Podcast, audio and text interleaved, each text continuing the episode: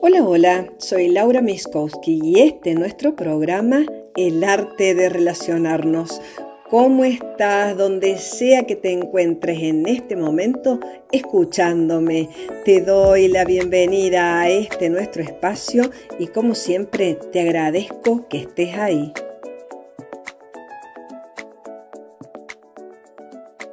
Y este, aquí estamos para, para charlar un poco quedó pendiente en el programa del viernes pasado todo un tema, José, que nos traías muy interesante. Yo te invito a que comiences vos, José, porque no quiero que te me quedes ahí, siempre te me quedas sin las curiosidades. Empecemos hoy con las curiosidades y vamos entre los dos charlando sobre esto que nos traes. Bueno, vamos a hablar un poco sobre lo invisible, sobre lo extraño y lo desconocido, ¿no?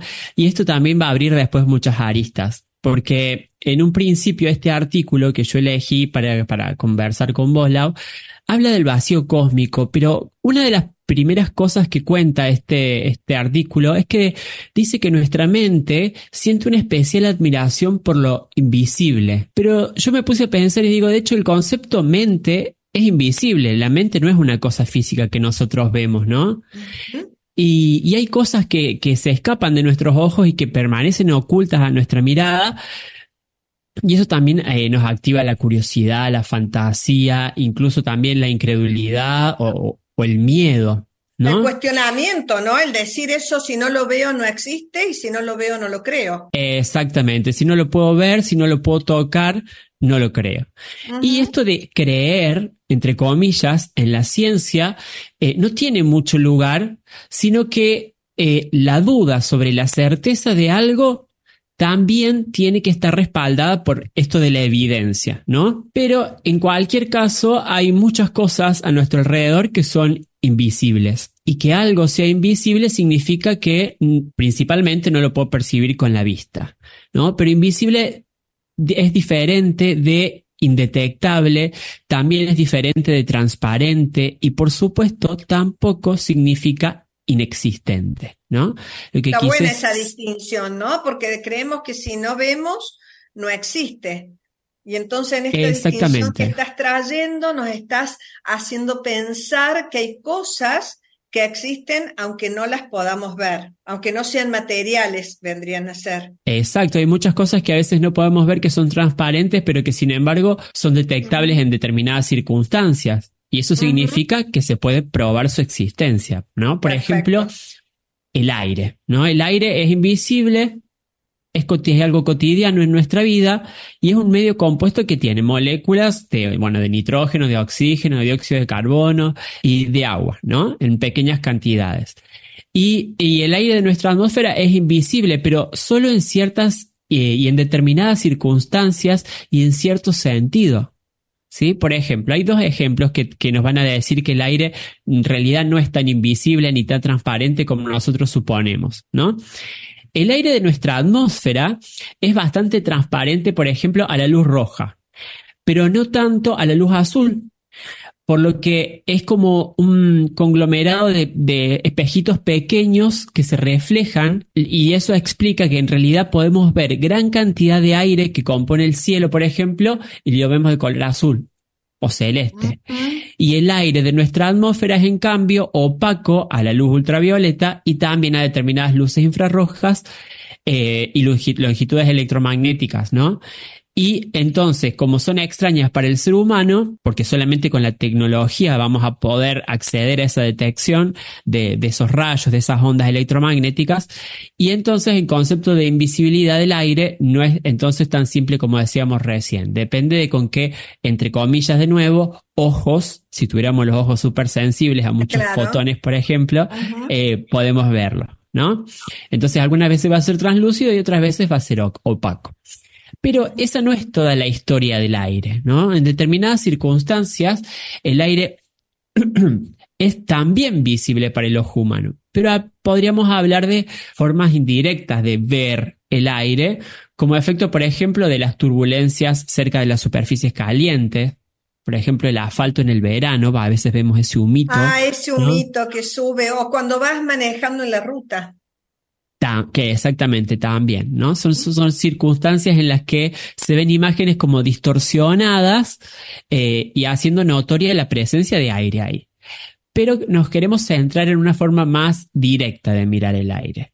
Con, cuando las partículas del, viento solar, por ejemplo, interactúan con el campo magnético del, planeta Tierra, eh, y esas partículas se dirigen hacia los polos, nos referimos a los polos magnéticos, que se encuentran cerca de eh, los polos del eje de rotación de la Tierra y que a su vez se identifican como polos justamente geográficos. ¿no?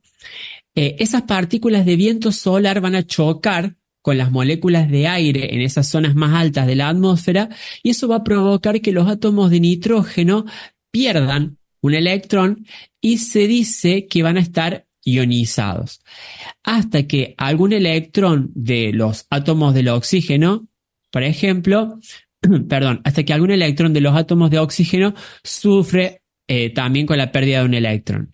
Y esto hace que aumente la energía y entonces se dice que ese átomo está excitado. Pero así como... Perdón, me, perdido en el texto.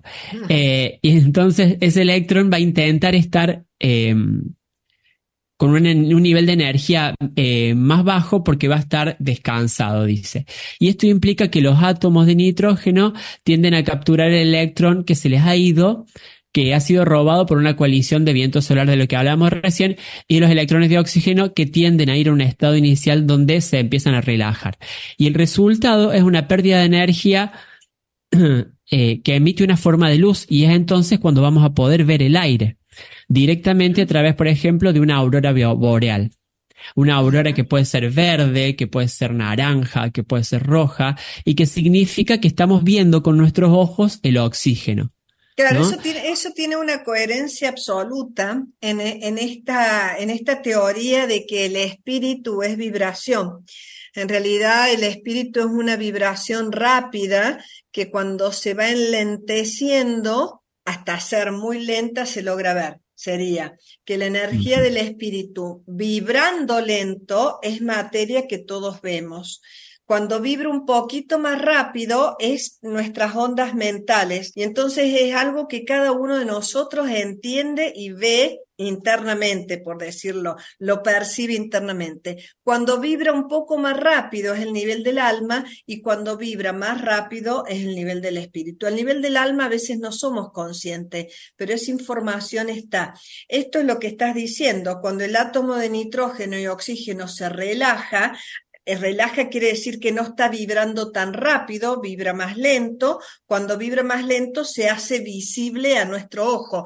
Tiene que ver con la velocidad de la frecuencia, tiene que ver con la frecuencia que está vibrando. Este, eso tiene mucho también que ver con lo que te traigo yo, José, de lo que es la mente extendida y de cómo estamos comunicados a nivel mental los seres humanos, pero te dejo que vos sigas y después hablamos de la mente mm. extendida. Bueno, eh, esto que hablamos recién, esto de lo invisible nos muestra lo, desconocido, ¿no? Lo que está mucho más allá y lo que nos revela una, un universo extraño. ¿no? Por ejemplo, esto que hablamos recién, una emisión de nubes de gas que deberían ser invisibles para nosotros porque por su densidad y normalmente mil millones de veces menor que la de nuestro aire terrestre, entonces eso va a hacer que lo podamos ver, que podamos confirmar la existencia hasta, por ejemplo, de galaxias lejanas, ¿no? Que ya existían cuando el universo no tenía ni, ni el 2% de, de su edad actual.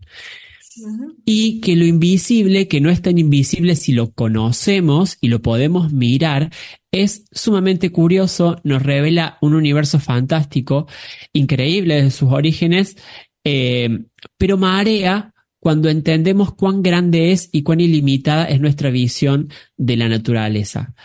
Y que tal vez la incredulidad quizás por nuestra inocencia, ¿no? La dejamos para cuando hablamos de cosas que realmente no son, no son perceptibles.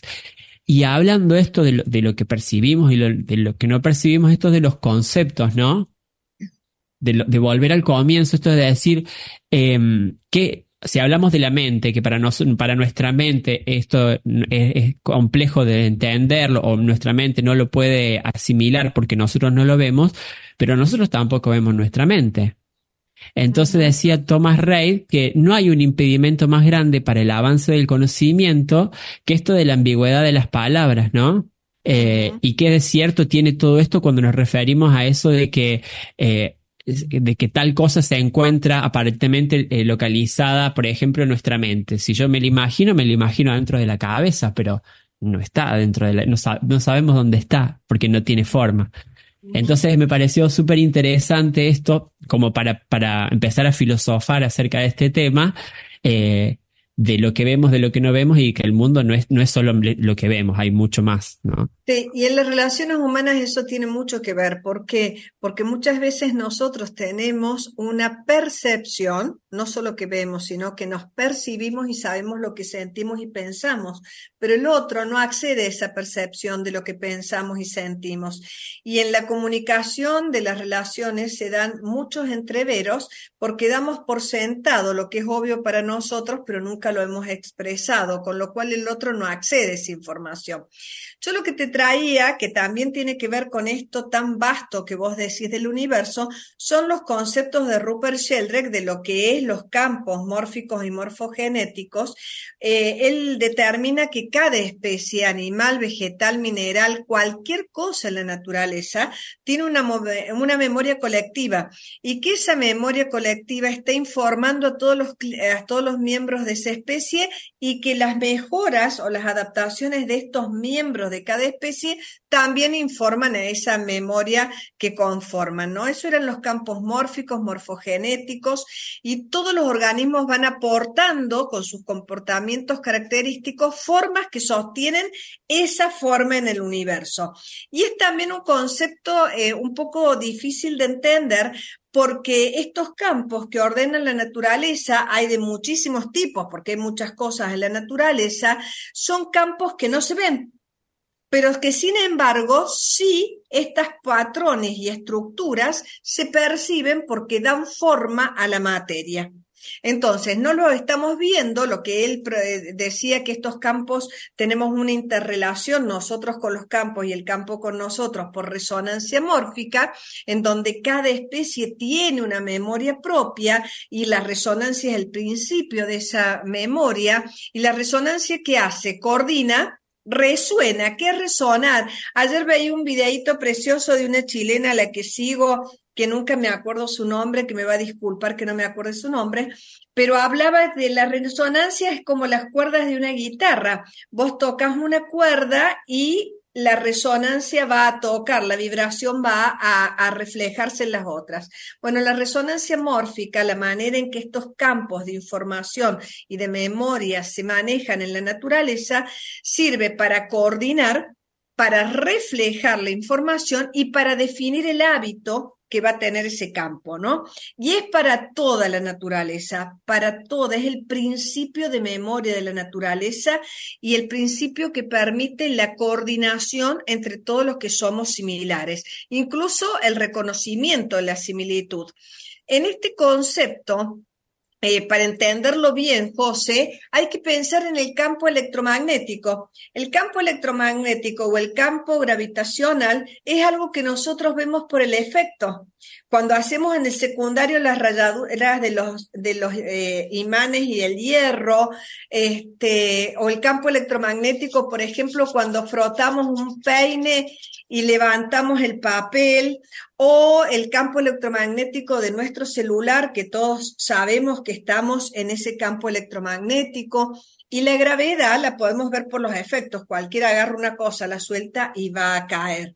Entonces, estos campos de información o lo que vos estás trayendo hoy de reflexión sobre esto que uno no ve, pero existe, no es tangible en la materia, pero sí se nos hace eh, visible por los efectos, son campos que ellos mismos no son materiales, pero están asociados a la materia.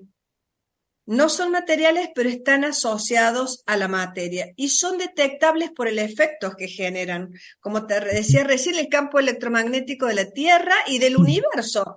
Porque si vos te fijas, que el Sol esté con donde esté el Sol y cada planeta donde está cada planeta tiene que ver con el campo gravitacional que existe en el universo. No es algo únicamente em, eh, que tiene que ver con la naturaleza de la Tierra, sino la naturaleza de todo, de todo el universo. Bueno, este campo así electromagnético o este campo eh, de información que está modulando y ordenando a todo en la naturaleza, también existen las relaciones humanas.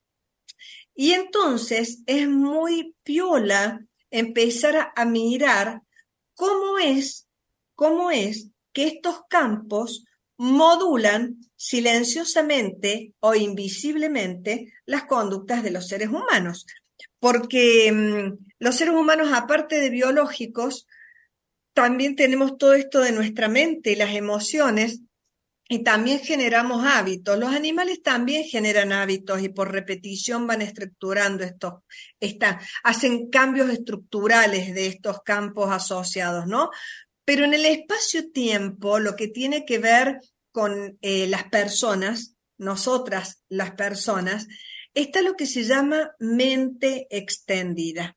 Y a mí me parecía súper piola traer hoy este concepto de mente extendida porque a veces no estamos tan claros en que existe, ¿no? Y tampoco estamos tan conscientes de cuán unidos estamos. Antes de ir a las mentes extendidas, ¿tenemos algún mensaje, José, por ahí? Mm, me parece que todavía no estábamos con mensajes. No, bueno, no nos han escrito, pero qué gente vaga hoy no nos escribió. Ahí cuando vos hablabas, eh, se, me venía, la, ahí sí nos llegaron dos mensajes, eh, se me venía a la cabeza que como una, una manera como para darle una tranquilidad a, nuestro querer saber, eh, esto de la mente y de esto, esto que vos nos contabas recién, los podríamos definir como fenómenos o fenómenos biológicos. Bien. Sí, tiene que ver. La palabra fenómeno tiene, es muy acertada. ¿Por qué? Porque vos comenzaste hablando, José, de que eh, necesitábamos comprobar las cosas. ¿No? Eh, es decir, y la comprobación científica generalmente postula una hipótesis y prueba hasta que dice esto es cierto o esto es, es falso. Pero en el fenómeno nosotros nos exponemos aún sin la hipótesis, sino que estamos viendo el efecto, estamos viendo el resultado y después comenzamos a, investigar un poco más. Eh, lo que estoy hablando de estos campos eh, adaptativos eh, no son energías, sino son información. Aplicados al campo social, lo que, lo que sabemos es que todos los animales todos los animales heredan los hábitos eh, que son exitosos en la especie. Entonces, lo primero es saber que estos campos o esta mente extendida es parte de nuestra adaptación. Cuando ocurre algo, estos campos nos ayudan a adaptarnos. Pero aparte nosotros heredamos hábitos, hábitos corporales, hábitos emocionales, hábitos mentales, hábitos culturales, que se ven influidos todo el tiempo por este campo morfogenético o mórfico que se establece eh, dominante. Cuando hay un éxito adaptativo, eso es lo que va a dominar. ¿Qué es lo que yo estoy diciendo? Estoy diciendo, para pasarlo en criollo, que las actitudes de todos los individuos pasados en una especie y su influencia moldea a todos los individuos futuros.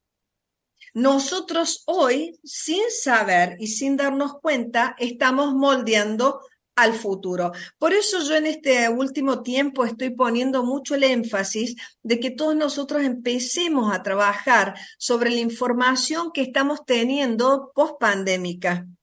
¿Por qué? Porque si nosotros la trabajamos ahora, el campo de adaptación, que quizás es un campo que queda congelado y no de la mejor manera, porque es un campo de adaptación que salimos por miedo, ¿Quién no atravesó miedo? ¿Quién no atravesó soledad? ¿Quién no atravesó la pérdida de gente? ¿Quién en mayor o menor medida no tiene culpa de superviviente? Entonces, todos esos momentos que fueron adaptativos en aquella época de encierro quedan como como informando al futuro y creo que hay que trabajarlos conscientemente para generar eh, algo em, mucho más armónico porque van a subyacer todo esto también en nuestra actividad mental. Nuestra percepción está teñida de estos campos invisibles que solo se conocen por sus efectos. A este nivel está constituido por qué? Eh, en vez de la materia, esta mente extendida lo que tiene son ideas, tiene actitudes, que por resonancia mórfica nos influye a distancias unos con otros, nos demos cuenta o no. Cuando nosotros tenemos un enganche afectivo o emocional con alguien, estamos sintonizados y en resonancia y pertenecemos a un mismo campo. Aún cuando nos vayamos lejos, los individuos de un mismo grupo estamos conectados inclusive a kilómetros de distancia. Y tenemos canales de comunicación en los cuales los organismos nos mantenemos en contacto a cierta distancia. ¿Quién no ha tenido en algún momento la experiencia de decir, ay, eh, suena el teléfono fulano? ¿No te ha pasado a veces de decir, ay, es mi hermana? Y lo levantas y era tu hermana. O, ay, ¿qué le habrá pasado a tal? Y entonces lo llamas y de pronto necesita algo está enfermo esa telepatía que tenemos con lo afectivo tiene realmente un sentido cuando lo vemos desde este lugar. Las personas estamos conectadas, estamos entrelazados, sobre todo con los más cercanos, madre, padre, los esposos, los, eh, los terapeutas con sus clientes. Mientras más cercana es esa, esa, esa conexión, hay más posibilidad de que seamos sensibles a lo que le pasa a esa persona aunque no esté cerca. Entonces, estos campos invisibles que vos traes también son campos sociales. No únicamente el campo del aire, el campo del aire es invisible y a veces se ve, y el campo humano también es invisible, pero sin embargo actúa. A eso se le llama mente extendida, nos da una percepción a través del espacio, pero sobre todo a través de la cercanía emocional, la cercanía física, la conexión que establecemos de manera estrecha con el otro, sobre todo en aquellos que son afectos afectos conectados por el comportamiento, este, por los ideales, cuando nosotros nos separamos físicamente, permanecemos conectados. ¿Por qué? Por resonancia mórfica. Entonces, los grupos sociales nos movemos todos juntos en un fenómeno de campo, que es invisible y que solo se ve en las conductas que nos unen y en los efectos. Cada persona se mueve sola, pero a la vez está en coordinación con su grupo. Y el campo mórfico de esos patrones, ese movimiento es lo que nos une. Para resumirte todo esto, las sociedades humanas contienen todos los recuerdos transmitidos a través de la cultura de un grupo. Esos son campos fenomenológicos, campos mórficos, organizadores de estos grupos, y cuando los individuos se separan, siguen actuando como una mente extendida casi telepática. Son lazos invisibles que nos conectan con todos y cuando uno cambia, cuando a alguno le pasa algo, el otro lo siente y puede influir a distancia sin que lo sepamos. Yo creo que esto también, esto eh, eh, puede explicar este concepto del fenómeno de campo y mente extendida en todo lo que son sanaciones a distancia. Viste que por ahí decís, por favor, dame reiki a distancia, eh, haceme alguna curación a distancia eh, y da resultado porque estamos íntimamente conectados, más allá de lo que creemos. En una familia estos campos mentales se repiten, se repiten y se defienden, ¿eh? Si nosotros estamos identificados, nos cuesta salir nos cuesta salir. Pero mm, esta información, ¿te acordás que recién te dije que era de doble vía? que por un lado el campo informa a los individuos, pero por otro lado los individuos están informando el campo. Es así de doble vía, ¿no? Nos permite darle una nueva información al campo y si nosotros conscientemente cada vez vibramos más alto y elevamos nuestra vibración, es muy posible que estos campos de futuro, los campos que todavía no están escritos, sean más saludables. Elevar la vibración, que es esto que venías diciendo, José, de más, vibrar más rapidito, nos permite salir de patrones antiguos, nos permite bienestar y nos permite imprimir sanando y cerrando historias inconclusas que están ahí en el campo. Es como si mm, conscientemente nosotros vibramos más rápido, este campo del pasado, porque es un campo de memoria, termina de morir. Estos campos de memoria están presionando también para concluir. ¿Cómo vamos hasta acá, José? Muy bien, Lau. Eh, ahí tenemos unos saluditos de Emanuel Polischuk. Hola, dice bendiciones desde Seiza. Así que oh, un saludo para él. Un abrazo.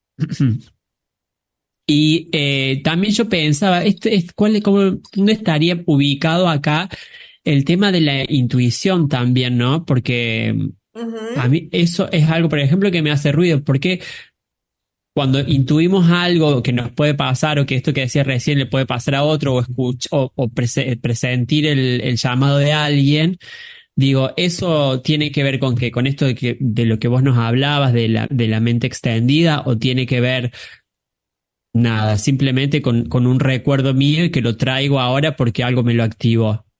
Las dos cosas. Yo creo que la intuición muchas veces nos permite es una capacidad que tenemos los seres humanos.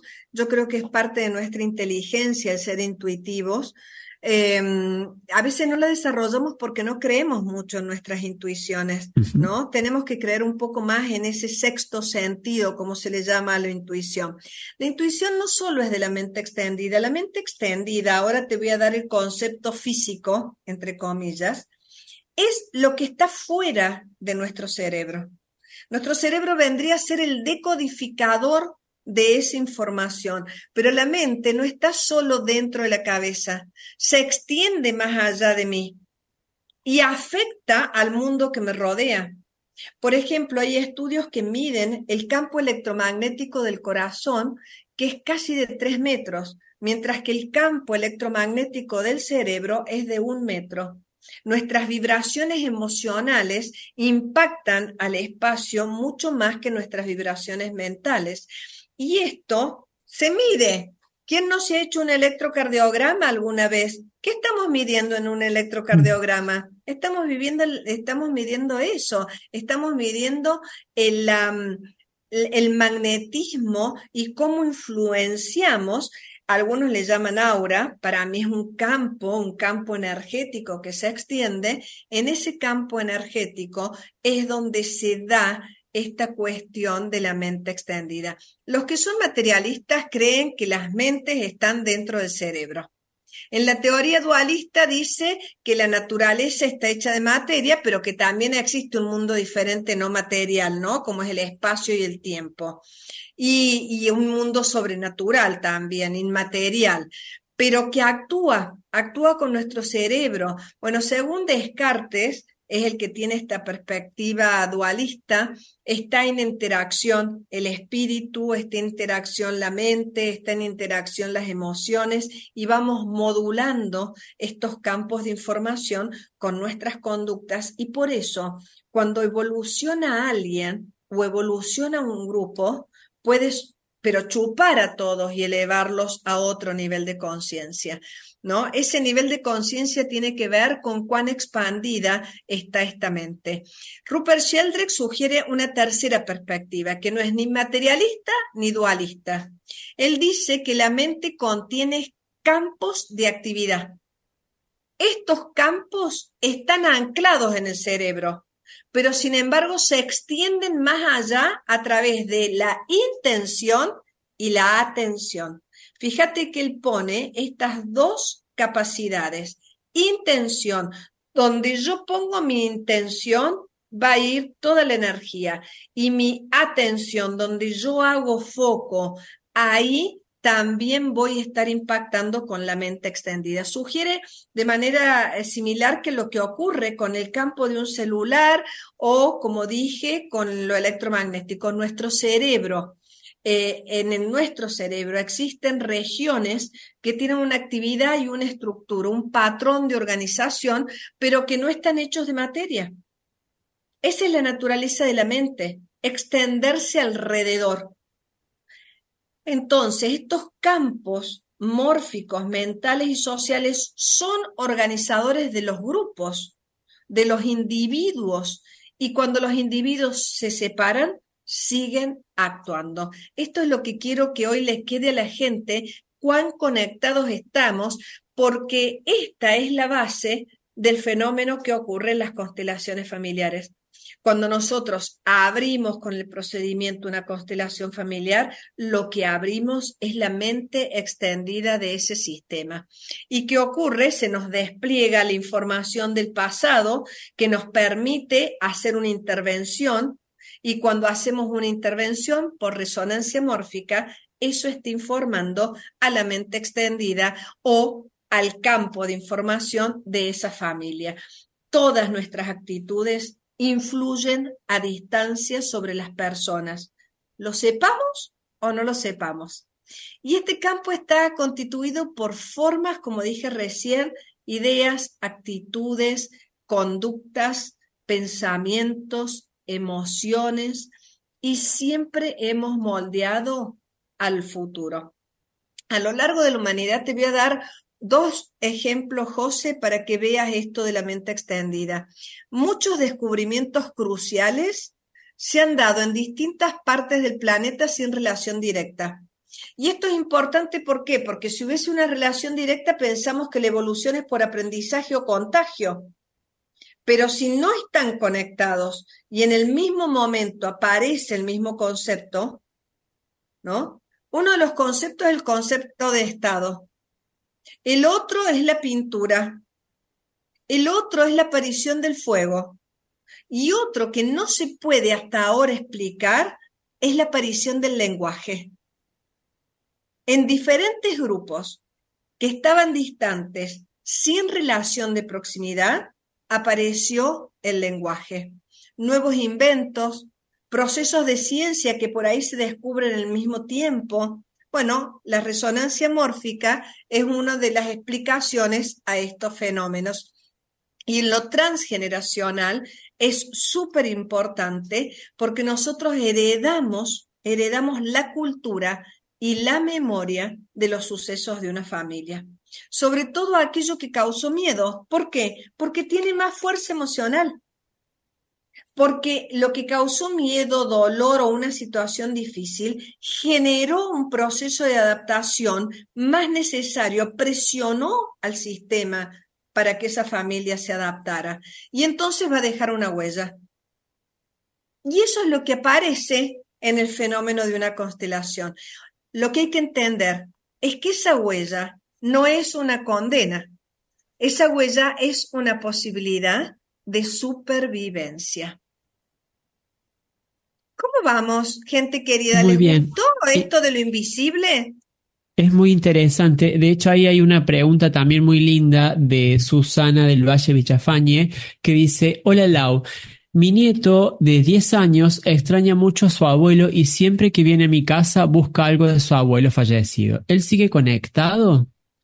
Y después... Puede que siga conectado o puede que el abuelo siga conectado con él, las dos cosas. Puede que el nieto resuene con algo del abuelo o puede que el abuelo se proyecte sobre el nieto. Una de las maneras hermosas es hablarle a ese nieto del abuelo, es contarle, es rezar para que el abuelo en otra dimensión, donde está siguiendo vivo, porque la vida es eterna, nosotros vemos que se nos cae el cuerpo. Entonces pensamos que ahí se acaba todo, pero la vida sigue en otro espacio. ¿no? Yo me imagino que la vida es absolutamente eterna y, en esa eternidad nuestros muertos están también. Entonces hay que ver cómo murió ese abuelo, si murió, por ejemplo, en un accidente, en un ataque cardíaco, si la familia hubo dolor, si el hijo, no sé si es hijo del hijo o hijo de la hija, no sé si, si el nieto es por parte de un hijo varón o de una hija mujer de este abuelo, este, hay que ver cómo atravesó el papá del niño o la mamá del niño toda la situación de pérdida de su padre. No sé si se lío ahí como para entender la línea, ¿no? Y entonces hay que mirar con amor y hay que decirle que nosotros seguimos vivos en la memoria y para la alegría de ese abuelo. Eso ayuda al nieto a incorporar al abuelo, no excluirlo, pero poder seguir con lo propio. No tener que irse al pasado para reivindicar algo del abuelo o para vivir algo que no es de él, ¿no? Sino que abraza al abuelo, ¿no? Y lo lleva a su éxito. ¿Otra pregunta? Mm, no, no tenemos más. A ver. No tenemos más preguntas. Bueno, entonces comienzo con las preguntas que tenemos acá. Tengo varias preguntas interesantes. No las seleccione, las digo, las voy a agarrar así como estamos y las voy contestando. Luciana me dice, yo nunca tuve presente a mi abuela materna. Ella falleció cuando yo tenía 10 años y hoy rezo, no sé, resonaría dos veces no sé. Lo único que recuerdo de ella son los domingos en su casa, que hicimos artesanía en alguna ocasión. En esta es una intervención que yo hice en la sala. Me dice, me sorprendió que me dijeras que hay talentos y que por el contrario que siempre siento que estoy en segundo plano. Miren, hay talentos. En estos campos de información no solo hay agobios, hay talentos. Yo siempre digo que yo heredé el talento de mi abuela paterna de hacer conservas. Y a la vez heredé su agobio porque ella pasó tanta hambre que hizo un súper fenotipo ahorrador y yo como la mitad que come cualquier otra persona y estoy fantástica y si como mucho entro a engordar o, o me desequilibrio porque no lo necesito, ¿no? Entonces, hay agobios y hay talentos que nosotros heredamos de nuestros abuelos. Pero en el caso de la abuela materna es súper importante, porque las mitocondrias de nuestro cuerpo tienen que ver con la abuela materna. Este, hay toda una teoría de los óvulos que tiene la abuela materna, que tenemos las abuelas maternas, y cómo heredamos la mitocondria a nuestros nietos. Ese es otro tema muy importante para Luciana. Prendele una vela, rezale a tu abuela, acordate de tus 10 años, tenela cerca. Eh, no sé, es tan lindo tener a los nuestros cerca. Respetando que están muertos, ¿no? ¿no? No llamando muertos, sino cerca en nuestro corazón. Yo siempre digo de mi abuela, ¿vos sabés qué me pasa a mi José con mi abuela? Yo digo, qué cacho de mujer, qué fortaleza se agarró sus cuatro hijos y se los subió un barco de polizote. Mirá qué fuerza para supervivir, ¿eh? Y los trajo a los cuatro vivos y sanos de Polonia a Argentina. Y bajó en el puerto de Buenos Aires y lo único que sabía que mi abuelo estaba en un lugar que se llamaba Río Cuarto. Pero ella llegó a donde mi abuelo estaba. Mi papá con su mi papá es el único argentino, pero todos tuvieron que hacer una declaración jurada que eran hermanos porque a todos los habían puesto una letra diferente del apellido cuando ingresaron al país. Entonces hay un Miskowski con B corta y otro sin B, mi padre es con W, otro es con I latina, eran todos hermanos, otro es con Y. Tuvieron que hacer una declaración jurada que eran todos hermanos, pero supervivieron. Vos yo, yo pienso en mi abuela y digo, pero qué cacho de mina, qué cacho de mujer, ¿no? Y esta es la interpretación también que nosotros necesitamos comenzar a hacer en la percepción de nuestra historia, porque yo me puedo poner a llorar por mi abuela, pobrecita lo quiso, o puedo decir, qué cacho de fortaleza y realmente voy a cuidar un montón la vida que me heredó. José, me ibas a decir. Sí, que ahí nos llegó un mensaje a través de mantra y dice, eh, hola Lauri, si no sabemos perdonar o reconciliarnos con nuestros ancestros, ¿no tenemos la mente extendida? Saludos Carolina. Sí, la tenés extendida a veces resonando con algo que ellos no solucionaron. Voy a dar un ejemplo. Supongamos, supongamos, supongamos que, mm, por ejemplo, yo tengo un encono, acá tengo un caso para pensar en eso, pero lo voy a leer después. Yo tengo un encono con mi abuelo, eh, porque mi abuelo eh, se fue de la casa y dejó a mi papá con su, su mujer y se fue con otra mujer, ¿no? Y entonces ni lo perdono. ¿Quién soy para perdonar? Lo primero, estoy muy abajo para perdonar, no puedo ir por encima de él para perdonarlo. Por otro lado, es el papá de mi papá y por otro lado, era el marido de mi abuela, ¿no? Es decir, que a la que daño sería como la abuela. Pero yo puedo tomar causas y, y, puedo tomar, decir, no, yo voy a justiciar esto, yo no voy a reconciliar, ese hombre no se merece estar en la familia, ¿no? y vengo y tengo un hijo con una enfermedad. O vengo y me caso con un hombre que hace lo mismo que mi abuelo a mi abuela. Me entramo en la memoria desde un lugar de conflicto. Entonces, la reconciliación no se trata de perdón. La reconciliación se trata de que incorpores al abuelo dentro del sistema, que no lo excluyas, que no haya perdido su lugar, y que le puedas dejar toda la carga de lo que hizo a él sin necesidad de que vos como posterior lo, lo ajusticies. Y entonces no tenés ningún entramado ahí. ¿Se entiende la respuesta? Porque si no, estás resonando pero en negativo, seguís resonando con él. Mm. Y resulta que te podés casar con un hombre que hace lo mismo, puedes tener algún hijo que recuerde ese abuelo. Voy a leer un caso que tiene que ver con esto para, para Susi. Susi González, espero que me escuches. Dice así, mi madre fue abandonada en un orfanatorio. A mi padre lo abandonó su mamá a los ocho años. El problema para tener pareja de mis hijas puede ser la causa de los abandonos que sufrieron mis padres. La respuesta es sí. ¿En qué lugar están las hijas las hijas inconscientemente están expiando la culpa de la, de la abuela, de la bisabuela en este caso. Es decir, lo voy a explicar. Yo, Laurita, mi mamá fue abandonada en un orfanatorio, es decir, mi abuela la dejó, mi papá también. ¿no? Acá están las abuelas dejadoras. Y ahora mis hijas no se casan, porque mis hijas están en una compensación sistémica pagando la culpa de estas abuelas que fueron abandónicas. Y ese es un movimiento de intrincación dentro de la justicia compensadora que tienen los sistemas. Sí, puede ser.